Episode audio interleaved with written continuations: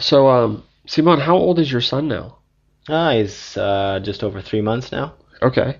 So it should be pretty fresh in your memory. Do you remember what it was like the day he was born? Yeah, sure. I was in the uh, I was in the operating room. No Or- kidding. In the delivery room. In the delivery room, not the operating room. Sorry.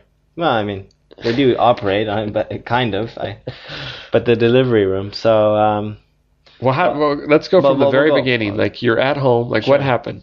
So it was as usual. It happens when you, you you never expect it, and it came a couple days earlier than we thought.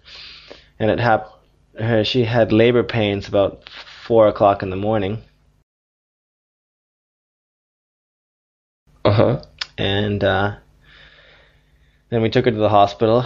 I took a couple pictures of her just for the buddies. Hey, look at my uh, better half in pain. Right. Wait. So you got to the hospital by by car, by taxi? Yeah. I, no, Were you I driving fast? Or? I think uh, we went by car. We went by car, and then I went, and then I said, and then I went back home to get breakfast, and then because labor usually takes a long time, so I thought we'd have time, but I went home for breakfast and went back to the hospital, and she was already on the table, on the delivery room table.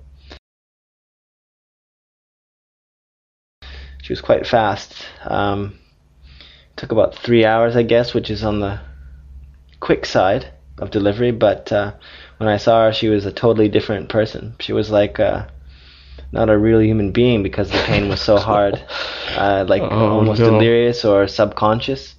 oh. But uh, I think all women are like that because I saw a couple other women and they looked like they were zombies.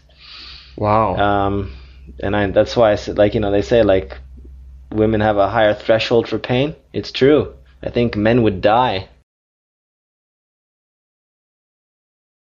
right. right? So, um, but having said that, it was a, it was quite an, it was quite a mind-boggling experience. You know, like all of a sudden there's this, there's this little purple lump in front of you, and uh, it goes from purple to skin color before your eyes.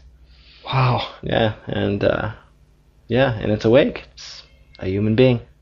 So the baby cries instantly when it comes out. Mm, I don't think it really cries that much. It doesn't have that that image that many of us have that the doctor slaps the and then cries like a baby. But uh, yeah, maybe whimpers a little bit every now and then, but mm, for the most part, quiet.